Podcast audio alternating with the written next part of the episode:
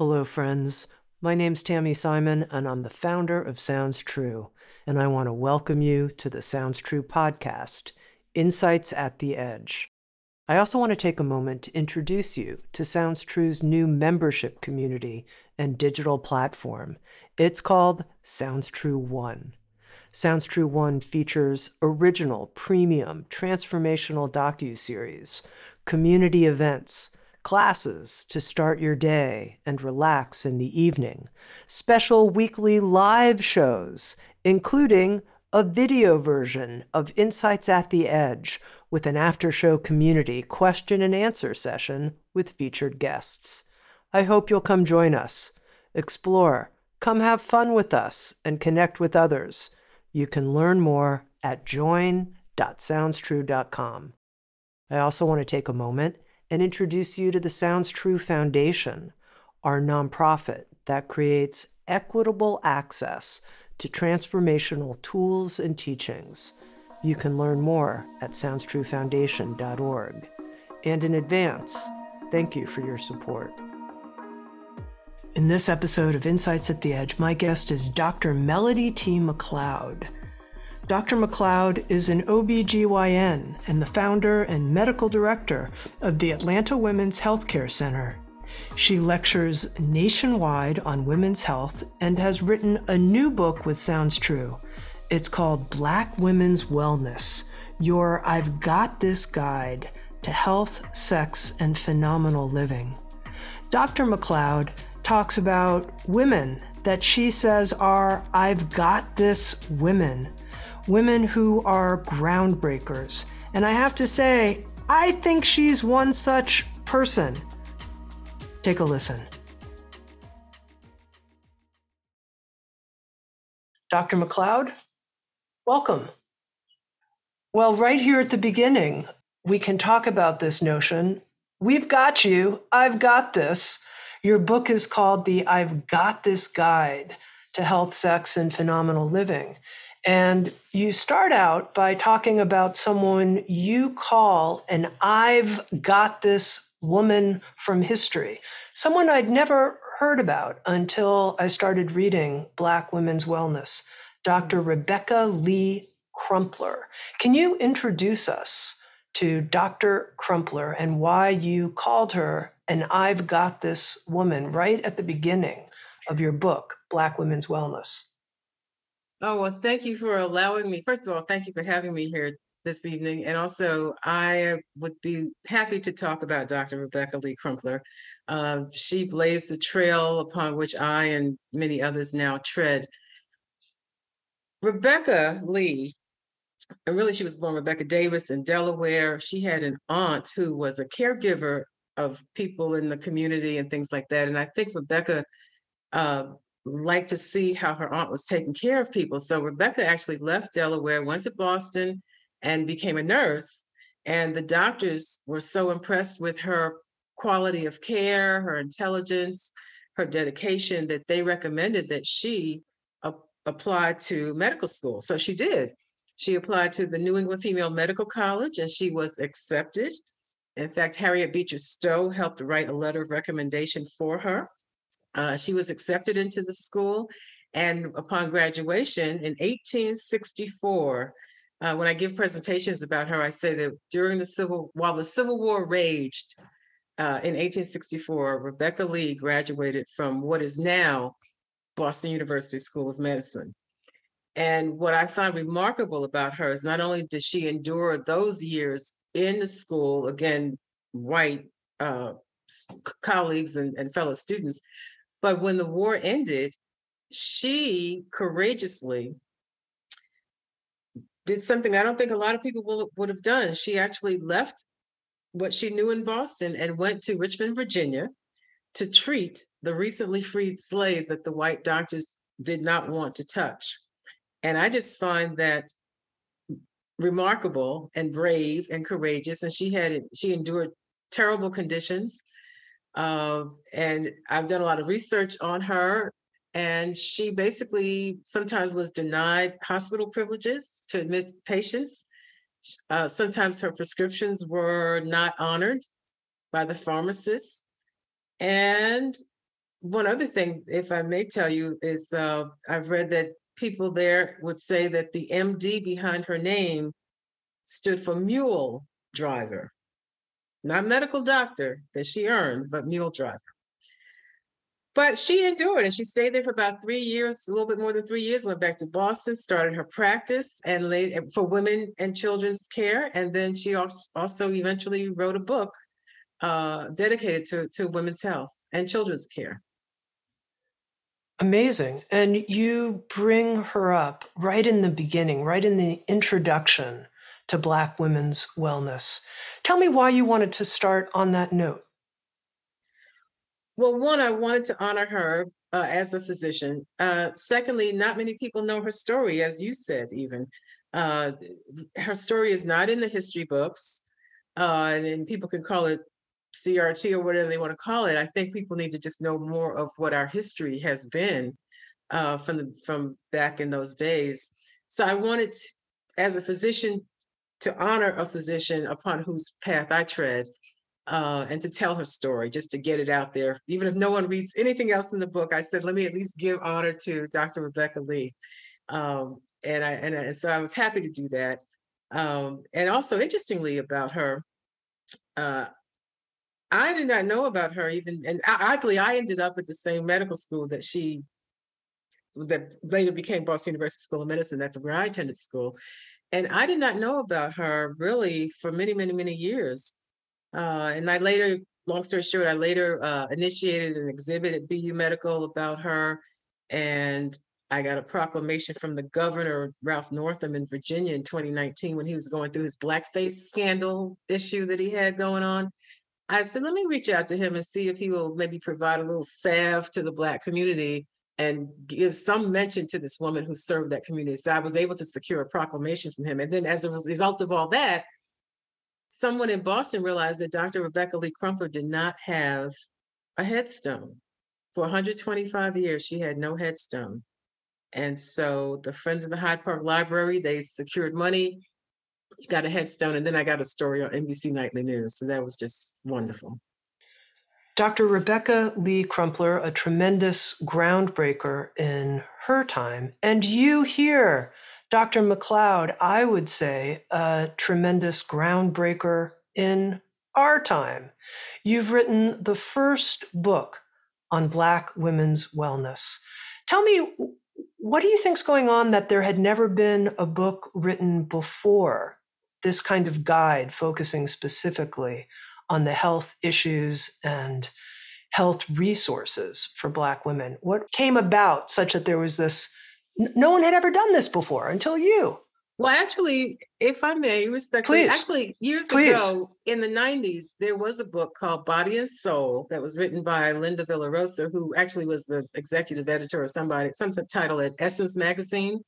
And so that was really kind of the first book geared to to black women in particular and actually i was asked to be a medical advisor to that book so that was like okay. oh my god that was good and then uh, in 2003 i wrote a book uh, blessed health where i really basically just dealt with black women can be very spiritual we'll be in church every sunday and and choir rehearsal on Tuesday and Bible study on Wednesday and prayer meeting on Friday and passing out tracts on Saturday. We'll do this every week but we won't go to the doctor one day a year to get our checkups done. So that was in 2003. But I think an issue really has been that, and I'm really, again, happy that Sounds True picked up on this particular book at this particular time, especially with COVID and ethnic health disparities coming to the fore. There had been, my understanding, a feeling in the publishing world that, and you can tell me if this is true or not, that that black people may not read about their health as much okay? They may they may not read these type books. Uh, but there's a need for that and that may or may not have been true i think to some degree maybe maybe not.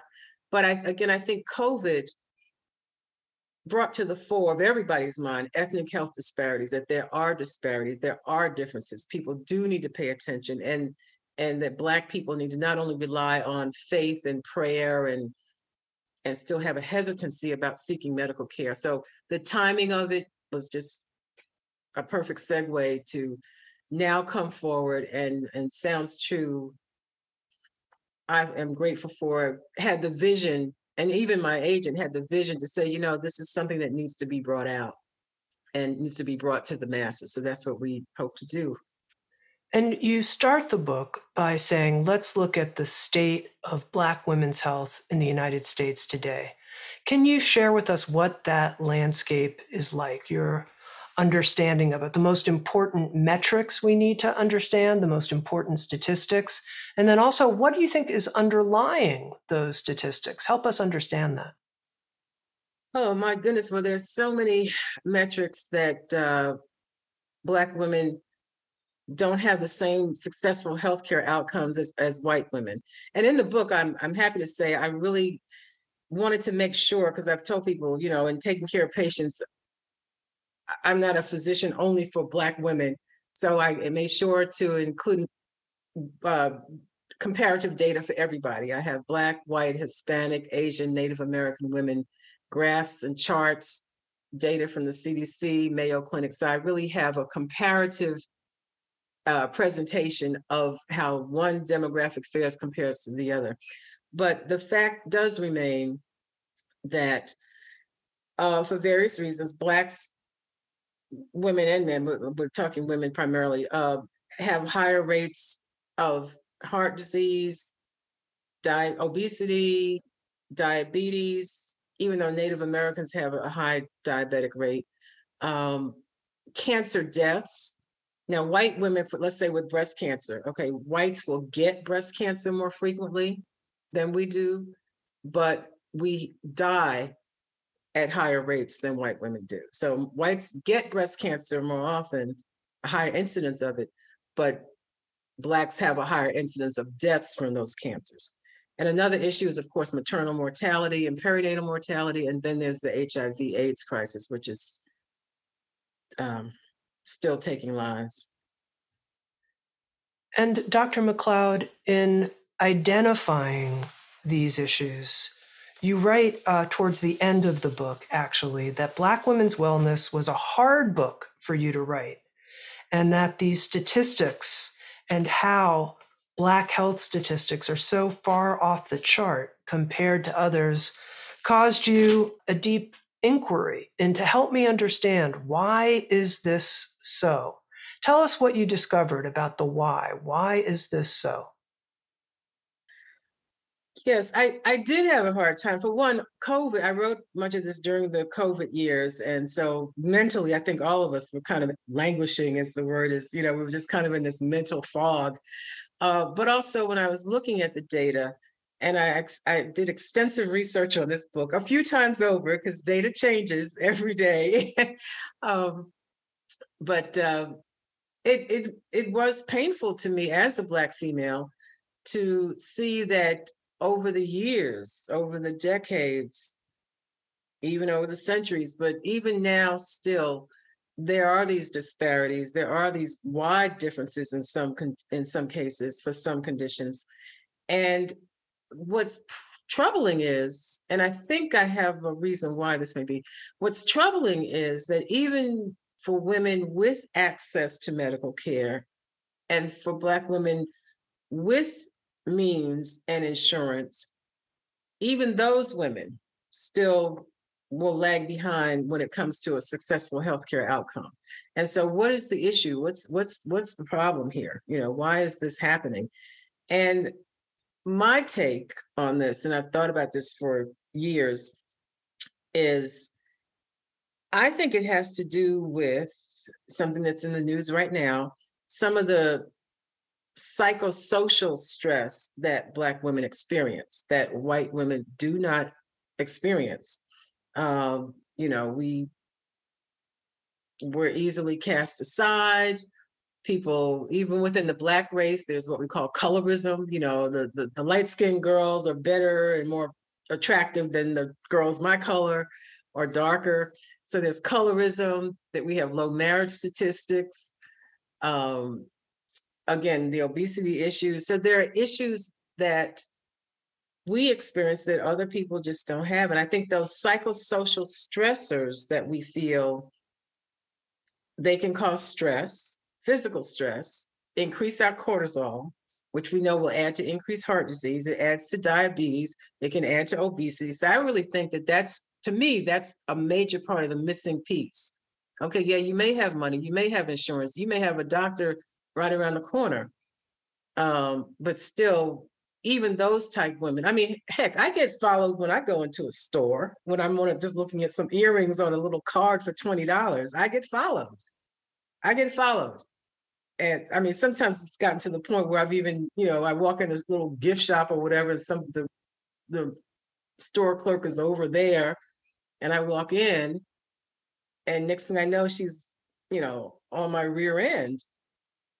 And to the point, even sometimes I've turned around and said, you know, you know, can I help you with something? You know, you, you know, you looking for something? I don't know where what's in here, but you know, can I can I help you? So it, it happens. I mean, I don't have, you know, I'm a physician and I can afford these little $20 pair earrings that I'm looking at on this little card here. So if we feel that. And I think a lot of people don't realize that this is something that happens every day. It's ever before us that we have to deal with that unspoken suspicion and look and worry and concern that people who are not people of color don't have to go through. So that stress every day, again, affects your cortisol and other stress hormones. And I think that plays a role in getting these other conditions that we are more prone to suffer from. You introduced this term, the rejection connection. Yes. And when when I heard that, I was thinking that you were referring to how black women are treated when they go to get medical help that there's an unconscious bias, like the way you were describing being treated in the store, looking at a $20 pair of earrings, that also when Black women go to a doctor, go to get medical aid, that they're also not being given the same kind of uh, you know words like a nourishing connection genuine connection this phrase rejection connection. Can you describe that? Yes i actually created a chart um, and in the in the book we kind of did a, we minimized it a bit, but this may not show up, but I actually created this kind of chart of multicolored of just different things. And so and I entitled it Societal Stress and Black Women's Health, the Rejection Connection. And I listed these things that where we as Black women do feel rejected and are rejected. Again, colorism, I think to the, the lyrics that we have nowadays, you know, I tell people we've gone from sugar pie honey bunch you know, and Masharia Moore to all kinds of names I won't even, you know, say here today. Uh, those lyrics, you know, uh, Don Imus years ago said it's okay to call, oh, he calls some black women nappy headed hoes. I mean, that kind of, those little things that come at us, you know, that people say. Uh, our beauty has been rejected. I mean, I don't have to bake in the sun to get some color but yet my natural color, you know, what is it about color when it comes to skin that's so bad, but yet color is so good in everything else. I mean, what's what's better for you, white bread or brown bread? You know, uh, dark chocolate or milk chocolate? Yeah. So flowers, beautiful flowers and color and art. Color is so wonderful in everything, except when it comes to skin color even in the black community, again, like I said, colorism, right? Years ago, you know, black women, blacks were not accepted if their skin was darker than a paper bag. Okay. That's something that, you know, if you're darker than a paper bag, you're not a good woman, you're not loved. So there are all these little issues. Um, and the imaging that we see is a negative, it's a rejection, you know, you look like that, so you can't be a part of this crowd. Um, and then there's the crab barrel syndrome, which happens in every, you know, I, I got to keep you down because I got to get up. I can't have you go up, you know, because no, I'm going to crawl over you like crabs in a barrel. Okay. And that can happen in any demographic, truly, but that goes back to today. So all those things I call, those are the causative factors and they cause stress and that constant denigration, that constant stress leads to these conditions. And also one more thing too is there's a right now there's a an, an inequity of education when it comes to black women and black men. um, Black women right now are soaring when it comes to education, entrepreneurship, starting businesses. And we're not finding that the same with Black men, unfortunately. And so there's this educational gap, there's an income gap. Um, and sometimes we are seen as being assertive when really we're just trying to do what white women do, but we don't, we have to kind of push a little harder to be seen as being equal. And I've, I've experienced that, you know, just, yeah. Okay. So in in reading Black Women's Wellness, I pulled out a couple of the statistics that really stuck out to me. That Black women have the highest mortality rate from heart disease of all American women. Black women are twice as likely as whites to be diagnosed with diabetes. Yes. Infant mortality rates in Black women are more than twice that of whites and Asians. This is just a sampling from the beginning of the book. And when I hear you talk about the psychosocial issues and the impact of the stress that comes from racism, from discrimination, from unconscious bias. Yes. What I wonder is how you're able, because you look at this quite um, rigorously, to identify how much is a factor from this rejection connection and what are other factors factors of genetics factors of not having as I uh, this term medical parity, equal access. You said ethnic health disparities, equal access to medical care. How do you identify what percentage each of these things is operating on to impact these statistics? How do you think about that? Oh, that's a tough question because I don't know how to put a number on the Yeah. psychosocial factor. I don't know, you know, what number is that when it comes to those that pie chart you just gave me you know like what percentage of all that can we Yeah. put a number on that? I, I don't i don't have that number. I really don't have that particular number but i just think like i said that piece has been left out of the pie chart. I think a lot of people have always just said oh yes because we don't have access to care. Oh it's because we don't have insurance. And i'm saying even if we do and this is a fact even if even for those who do there's something else. So what else might that be? So I'm just trying to bring attention that this might be the missing piece that we need to put a little wedge in the in the pie chart for Mhm. and to look at that. It's such an important piece for us to address as people of conscience and as a collective. And, you know, here in the Sounds True audience, a lot of our audience are uh, white women and Mhm. white men Mhm. who deeply care about equity and justice. What would you suggest how we can be advocates, how we can help resolve these issues of unconscious bias that are operating within the medical system? We're looking for guidance of how we can do this in the right way, an effective way, uh, with the right spirit, the right tone.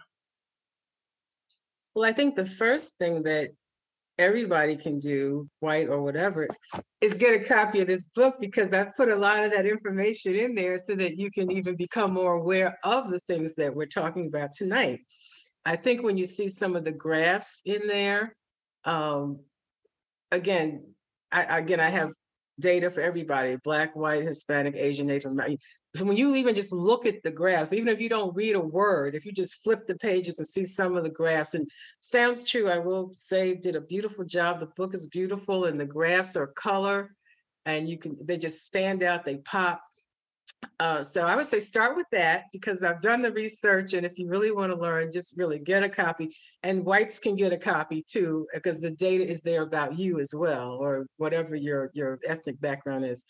Um, I think too to engage in conversations with black people you know sometimes have some little little conversation groups or little societal groups or church groups. Um, if there are health fairs going on pay attention to that. If you're in a church or whatever try to make sure you incorporate people in any kind of health initiatives that you have. I think another thing too there has to be a level of trust.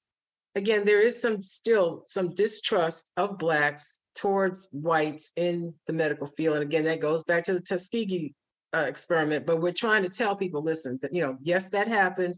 But as more and more Blacks enter the medical workforce, become physicians, which we need a whole lot more, uh, we are finding that people are, again, paying more attention to their health. So I would encourage anyone, again, get the book because the data is there. I've done the research on everybody, the data is there.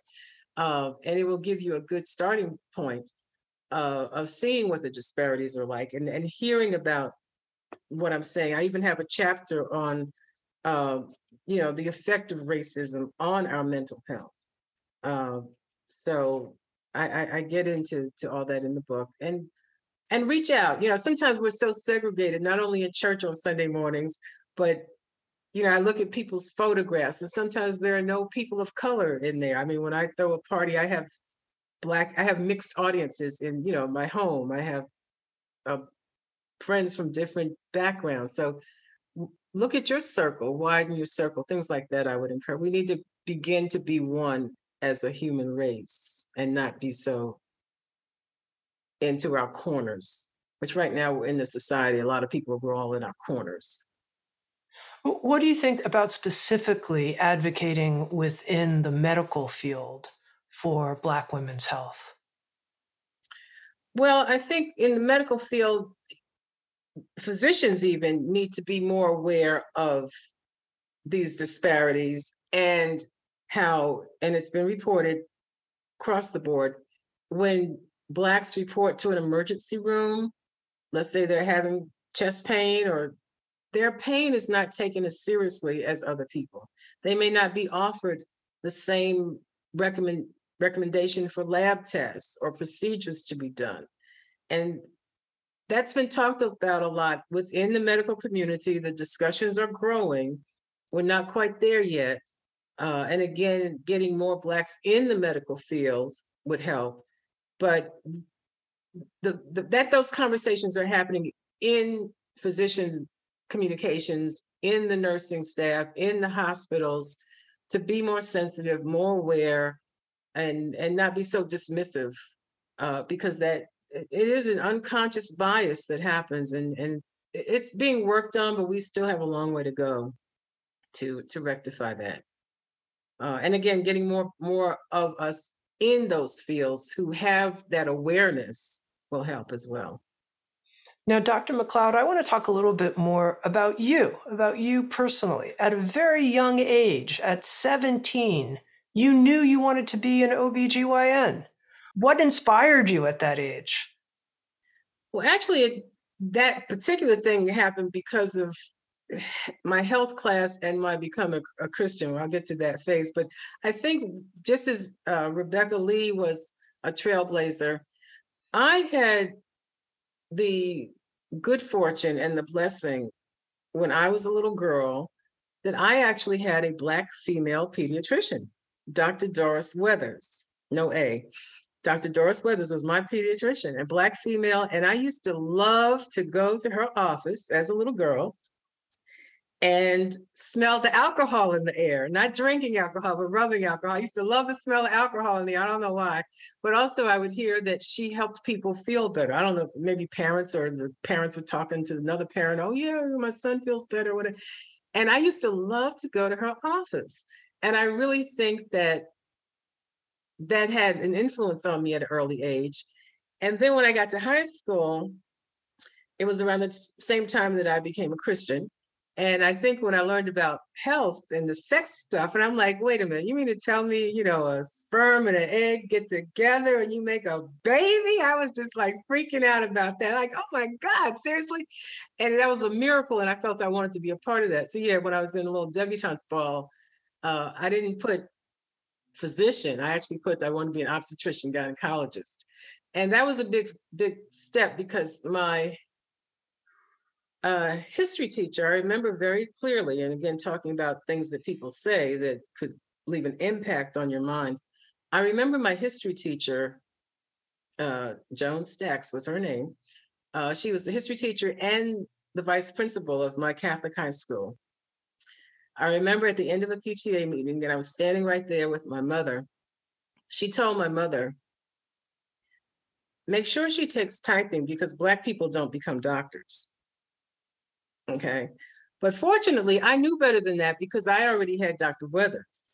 So that speaks to also, you know, if you can see it, you can believe it more. And I could see, you know, okay, then that's not true. I knew that wasn't true. So, but yet I also had to kind of in my mind not hold on to what she said, but just look at what Dr. Weathers has shown me in reality. So that was my journey. But yeah, I wanted to be an OBGYN mainly because OBGYN to me is mostly a happy field. I knew I wanted to operate. Um, also, you get to see the babies. You don't get to take care of them, but you get to see the little babies. So it was a little bit of pediatrics. It was definitely surgery, mostly a happy field. You know, sometimes you have your miscarriages, you have your stillbirths, you have your cancers. Um, but basically, and also too, I noticed I wanted to treat you and get you well. You know, now that I'm older, I realize internal medicine doctors are important because there are chronic illnesses, there are chronic disease. But I didn't want to, I didn't want that. I wanted to, you come to me, I want to treat you and get you well. I don't want you coming back in a month so I can recheck the same condition over. I want you to treat you and get you well. And I wanted to operate. So that's why I loved OBGYN. And it was just all encompassing surgery, sisterhood kind of see the babies and and get you better get you well now you mentioned this history teacher and how painful scarring damaging uh still uh, I, I still when i think when i tell that story i mean it, it's still you know really you know that, that she would put that in to my mother she said it to my mother but i was standing right there but it, it it i still remember and i still can remember how I felt. It stung. Yeah, no, I feel angry. I feel angry hearing the story, angry and sad, both. Yeah. And it, in reading Black Women's Wellness, you also talked about how there were naysayers later in your life when you set out to build your own clinic. I mean, you could have gotten a job somewhere working for someone else, and you're like, no, I'm going to build a clinic. And I'm curious to know more about your inner process of mm. when there were naysayers and how you had the inner confidence to stick with your sense of calling. Well, you know, that's a good question because I've been dealing with that in the last few years because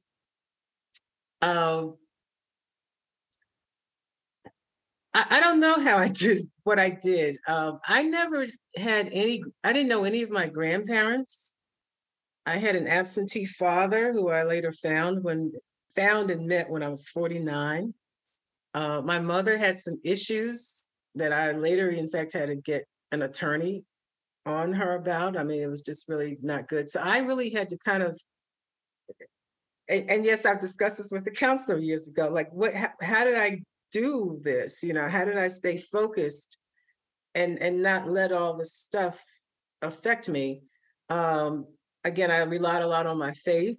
Uh, my pastor at the time, he was supportive and and and helped me out a bit. But I, I don't know. I, I think God just blessed me with some mental fortitude, for which I'm grateful. Um, but yeah, I had always, I, when I was finishing up my residency, I, I was offered to join some practices, but I had always wanted to hang out my own shingle and and so I did. In fact, my very first day, I had two patients. I had one at 9 30 in the morning and one at 3. And I was so happy. that schedule didn't last too long, but I just kind of felt I wanted to do that. And then later on, the practice grew so well. And and as a friend said, my life has touched history. Okay, not only did I have a black female pediatrician who was a pioneer in her own on her own right in New York City. Uh, I went to the same school that Rebecca Lee went to my pastor in New York, Reverend Wyatt T. Walker, he worked with Martin Luther King Jr. He was his executive administrative assistant. I came here to Atlanta. I've taken care of civil rights matriarchs, um, you know, Lillian Lewis, John Lewis's wife, and Juanita Abernathy. I delivered their grandchild. So I've had this come to me, and it, it's just kind of a blessing that you know that that this has happened so I, I don't know. I just kind of, I guess I was just given a fortitude and a strength to to stay focused. It hasn't been easy. And then yeah, I built my own my practice grew so well that I actually bought some land and had a hired an architect and a contractor and I built a bigger property and yeah, some people were like, "Oh, why is she doing that?" You know, uh, you know, people just. Uh. But then later on, I noticed they did that. I even had a doctor name her practice after mine, which was a little, eh, but I, you know, I didn't have time to deal with that. I was busy with my practice. Now, I also have heard that you're a poet, and I'm curious how your poetic time, poetic writing and reflections inform your work as a medical doctor. Oh yeah, I love poetry. I think poetry is great, and some people call it a lost lost art, but I I think poetry is wonderful. Um, in fact, my I, I I put a little self-published book together called Melodies of the Heart: Poems of Life and Love. Okay, and it's I have a little. It's it's pretty. It's pretty cover. Um, poetry just really is a way for me to kind of just let stuff out. Um, in fact, the, my my oh, I should have put it brought it here with me. Um, but one of my the first poem in my little ebook now about melodies of the heart is uh, the words of a poet, and it, it's like it's it's therapy cheap. You know, it's just something. It's it gives a way for therapy, cheap therapy. It's a way to express yourself. Uh, it's it just comes from the heart. You know, so I and in medicine, I actually have a poem called "The Physician's Heart," where I talk about you know the honor as a physician we feel you know that you would come to me for me to give you care is just such i just think that's just such an honor you know you know you can lose your house and your car and whatever but for someone to come to you and entrust their very being to you for you to take care of them I, it's just been you know i just that just moves me that probably didn't answer your question, but I love poetry and I I read it and write it and love listening to it from other people. Is there a poem that's alive in you, a part of one of your poems that's alive for you right now you could share with us?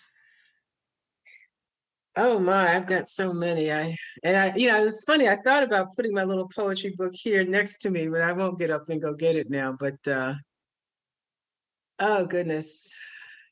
Maybe just a line or two. Okay, well, from that one, if I can remember, I remember some other poems. I remember the poem about the guy who broke my heart, but we won't get into that. he regrets it now, so that's one of my favorite poems.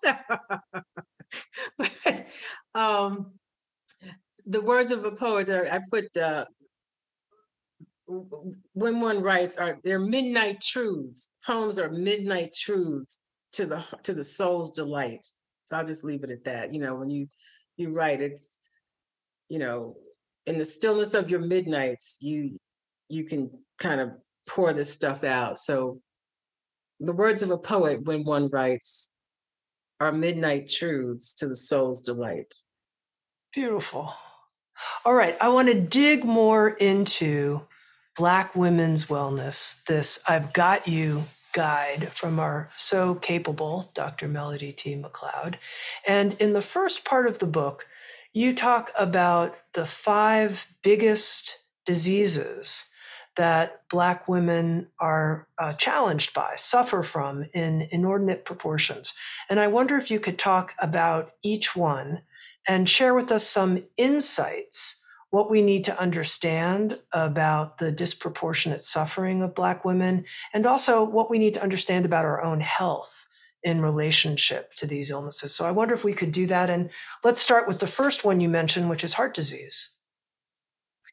Yes, heart disease is actually the killer the most uh, of everybody. Okay, that's the number one killer of everybody. So in that part, it's universal. But yes, we do have, we, we suffer from strokes and die from strokes at a higher rate. Um, and I, I and, and again, heart disease, whether it's uh, heart attacks, strokes, uh, emboli, pulmonary emboli, um, and that again also ties in with the obesity. Um, I think too, I, I I'm really big on personal responsibility, even for all of these things that we're going to get into, especially with maternal mortality and all that. Um,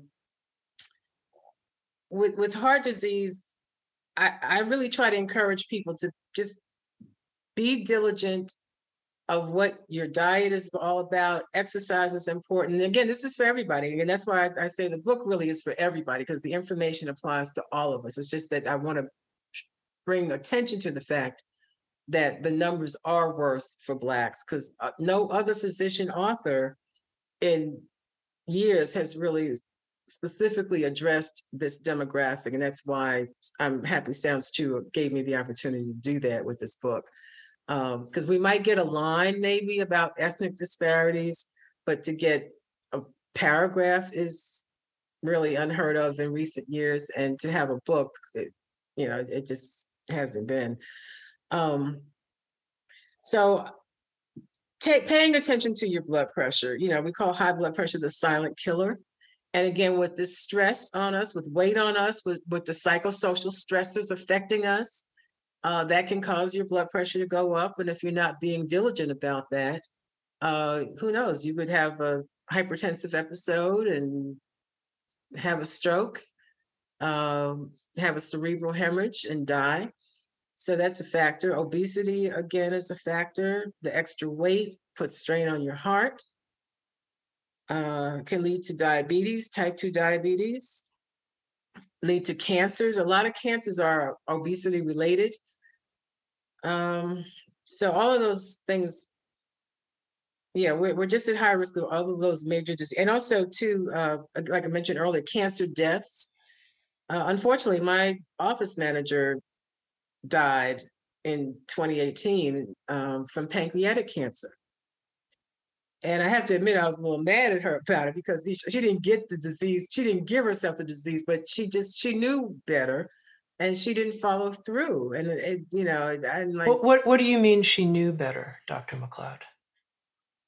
Her name was Martha, and her, I have her story in the book. In fact, there's a GoFundMe page that she started just a few, two weeks before she passed or something. Um, Martha was smart woman, educated, wonderful businesswoman. Um, but in January of 2018. She actually had some symptoms. She went to the, she did go to the doctor. And the doctor, God bless this man, he actually told her, he said, I think you, this is pancreatic cancer. And he, they did a biopsy. The biopsy came back negative. Okay. But he told her, he said, okay, uh, pancreatic cancer can be really funky. I want you to come back in a month and we're gonna we're gonna check this again. But she was feeling better and she was just gonna pray it away, which black women are i'm just to pray this. I'm not claiming it. Okay that's the thing that, that that we say oh i'm not claiming that. I'm not claiming i have hypertension. I'm not claiming i have diabetes. I'm not to put that on me. Okay it's like if you speak it into existence. So if you don't speak it it's not to happen so she you know she no i prayed that away and she didn't tell me about this until april and i told her i said martha you need to go back and get that biopsy long story short, later that year, she had some little mini strokes, and she didn't tell the doctors at that hospital about the suspicion for the pancreatic cancer, and they didn't pick up on it.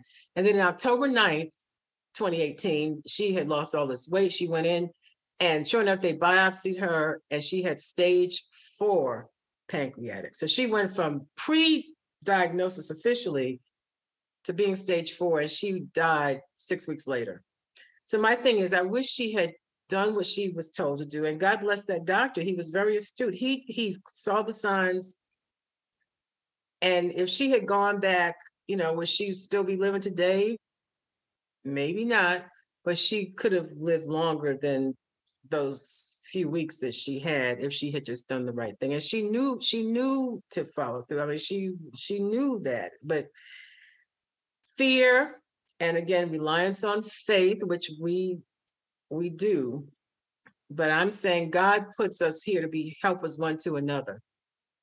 And doctors are here to be helpers to to to the population. So use us. Let us be a vehicle to help you in your getting your health care. You know, we're not here to hurt you, we're here to help you. So I was just upset with her that she didn't, uh, as as others were, that she should have just gone back, and she, and she didn't. you write to all of us that uh, one of your take home messages is to be good stewards of your health, that you want each one of us to be good stewards of our health. And I'm curious how you would define that, what that means to you to, to be a good steward of our health, each one of us. Yeah, everybody. And in fact, in the book, I begin with a, a family uh, checkoff sheet to check your family history okay, to see what what conditions run in your family. I there's a box there for mother, father, sister, brothers, uncles, aunts, cousins, and child, and then the the the diseases are listed on the side. So I start the book with that to kind of check off, you know, who has what in your family. So one is to know your family history, okay, and even sometimes at at family reunions, people now have. Uh, a little session where they okay let's go over this family in fact years ago i did write about brought this one years ago i did a little self-published thing called the health diary for women of color and it was just it was a check off thing where people can kind of check off their own family and and actually some people bought that for their family reunion so that's one thing know your family history know what risks run in the family uh you know jews may have certain diseases. Blacks may have certain diseases. Other people, other people may have. So know your family history is important. Two, yes, be a good steward. Be mindful of your diet. Be mindful of your weight. Don't be afraid to go to the doctor. Get your checkup. Granted, the, the timing of when to get a checkup has changed because it used to be always every year, every year, every year, which I'm still a proponent of. But you know, the American College of OBGYN has changed some things and they're trying to decrease testing on some things. But based on your family history, if you know your family has certain diseases, go get checked more regularly. Go talk to your doctor. Breast cancers, if there's a family history, you may want to start getting your mammograms sooner than what's recommended. If there's colon cancer in your family, again, so knowing your family history is really, really key and also pay attention to yourself. And in fact, in the back of the book, I have uh, for you to take time to take stock of yourself. You know, take there's a whole checklist for you to spend to look at yourself, look at your skin. Do you see any moles changing? You know, are you sleeping at night? Sleep is real important. Um, your weight is it good? Your do you have joint issues and breast mass? Do you do your breast self exams? Do you get your mammograms regularly? Do you get your colonoscopies on time? So there are things that we can do and even if you don't have money, a lot of times there are free clinics. People need to make use of it. Sometimes we don't. So there, there are resources out there. I just want people to be a good steward of your person because this is all you really, really have is who you are. Now, Dr. McCloud, I asked you about these top five conditions that disproportionately affect Black women and lead to death. And uh, you, you mentioned, we talked about already heart disease, diabetes, obesity, maternal and infant mortality, and HIV AIDS. I didn't know about that HIV AIDS as one of the top big five. Can you tell me more about that? Yes, and there may be a reason why you may not know about that as much. Right now, and for a while, HIV and AIDS, Black women are the fastest growing demographic of new HIV AIDS cases. And why is that? And why has it been? It's because purely heterosexual women are having sex with men who go both ways. And the men aren't telling the women, look, you know, I go both ways. This is how it is, especially Black men and I give data in here, which is just shocking and stunning. Um, and the CDC for a while was hesitant to put it out there because they didn't want to stigmatize the community. But I and some other doctors, I used to be on an advisory board to CDC count, advisory council. You know, we had to say, listen, that's not stigmatizing. Don't we tell people who are obese that you are at higher risk of type 2 diabetes, stroke, heart attack? Don't we tell smokers if you keep smoking, you're at higher risk of lung cancer. We tell people who play tennis, you're at higher risk of getting tennis elbow. Okay. So that's not stigmatizing, that's informing, that's educating. And then finally, the, the CDC came out and, and put it out there that yes, men who have sex with men are the main reason why there's so much HIV and AIDS because not only are they getting HIV and AIDS, but they are also getting related STDs. And so when you have these purely heterosexual women thinking they're with their guy, thinking he's not not only monogamous, but that he's purely hetero, and he really isn't. He's bisexual. So they're having sex with these men who are bi, and that's how they're getting high numbers of HIV and AIDS. So that whole down low issue is what it's called. Okay. Hetero women are having sex with down low men and they're getting infected. And that's why the HIV AIDS rate is so eh, disproportionately high in Black women. I tell people it's not that we are genetically predispositioned to have higher rates of HIV and AIDS. That's a personal conduct thing. That's a thing of knowing your numbers. And lesbian women, they don't have that issue because they're not having sex with down low men. So that's that's why you know lesbians they don't have to worry about. It. And actually, in the book, in the HIV section, I have that all broken down. Um, of that, I have you know men to men in the blacks, whites, Asians, and also you know woman to woman. There, the the numbers for HIV and AIDS is just practically nil. And one other problem too, we're finding too in the Black community more than others is we're seeing HIV AIDS in 13 and 14 year old boys. Why is that? One key reason, and probably the key reason, is because 70% of babies born to Black women are born to single mothers. So you have these women having these children without a husband and what's happening is they may have a boyfriend come in, a serial boyfriend. And unfortunately, a lot of these men are molesting these young boys. And that's why we have found some unfortunate numbers of HIV AIDS in 13 and 14 year old males. So that's, again, I, I tell people just know who you're getting with, check it out, you know, you don't have to jump on the first thing that comes along. Just be careful and take it easy and use precaution. Use precaution. So no, lesbians don't have that issue. It's hetero women engaging with men who don't tell them what's going on. And now white men will tell it more than a black man will.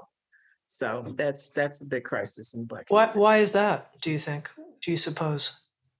Well, despite the numbers homosexuality in the black community is still, you know, not favored, even though the numbers are are increasing. Um, so they just don't want to say. They, they they just don't want they, they just don't want to say. They won't they don't say it. So that uh, that falls on the woman then to just really take take her time and you know don't be jumping along the first thing that comes along you've got to be careful about that and i live in atlanta and there's a very large uh, population here and a, a high numbers of HIV AIDS, especially in certain communities down by the mm-hmm. AU Center, which is where Morehouse and Spelman and Southwest Atlanta is. It's, there's a very high HIV population there. And um, people just have to, they just have to put on, you know, just stop for a little bit and, and check out who you're going to be with because you don't know what they're doing. They could be not being honest with you. Dr. McCloud is underscoring the health benefits of being a monogamous lesbian. Right oh, here. No, I did not say that. no, I'm just that. kidding with you. I'm just kidding. I'm just joking with you. But uh, I am curious to know when that we talk about benefit that lesbians have. You don't get it is a health benefit like like like we heteros do. But you know. no, I know. I'm just joking.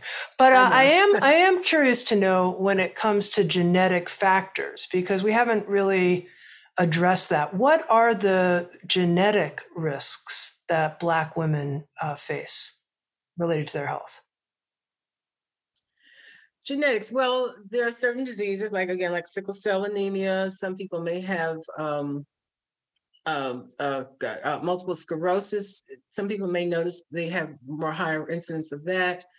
Um, and I, I think, and, and, one thing that's happening too is we're having a lot of research now about genetic advances in, in care, which is really, really good and immuno, immunotherapy and stuff like that. Uh, but again, that's again where the know your family comes in to be important. You know, know what the genetics are in your family. Colon cancer, Lynch syndrome. There's a certain condition with colon cancer patients where one person in the family may have this particular condition in their colon called the Lynch syndrome.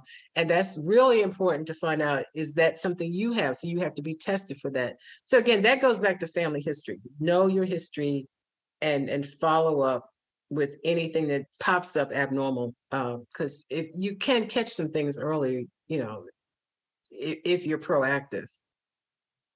Okay, Dr. McCloud, I just have two final questions for you. One is okay. that there was a, a line towards the beginning of Black Women's Wellness where you write, the goal isn't to be like white women, it's to be healthier Black women. Right. And I wanted to understand what you meant by that. Well, really, just what it says. We're not trying to be like white women. I just want you Black women to pay more attention to your health, focus on what you need to do, focus on your family, and be healthier than what we've been. Because we need to change the numbers. We need to turn this around. We need to stop dying from conditions that other people, white women in particular, are surviving, Asian women in particular are surviving. Um, and we can do it. I really, I really believe that we can do it. I mean, I I guess even for myself, you know, I I had to have some belief in myself, even though sometimes I didn't feel I did. But you have to believe that we can do this, and and there are resources out there. Um, again, there are community clinics. Sometimes going back to the whole faith church thing, you know, a black church might have a big old concert and the church is packed to the gills, but you have a health fair, and you'd be lucky if you get 50 people there. So that's changing and now too, with the book, and again, I'm grateful for the book. Now there's a book, there's a book of knowledge out there. So again, I'm really hoping, and if anyone's in the media who's listening to this, you know, help me, help us get this book out there so people will know that it's out there. I thought of something last night, this morning at three o'clock in the morning, because I'm not sleeping because I'm getting nervous about the book. I really am. Uh, but I thought about, you know, when a tree falls in the forest, and no one hears it, it's there's still an impact, okay, a negative on the earth per se. But if if a book is out there and no one knows about it, you know, we need to make an impact in the numbers that are that are poor.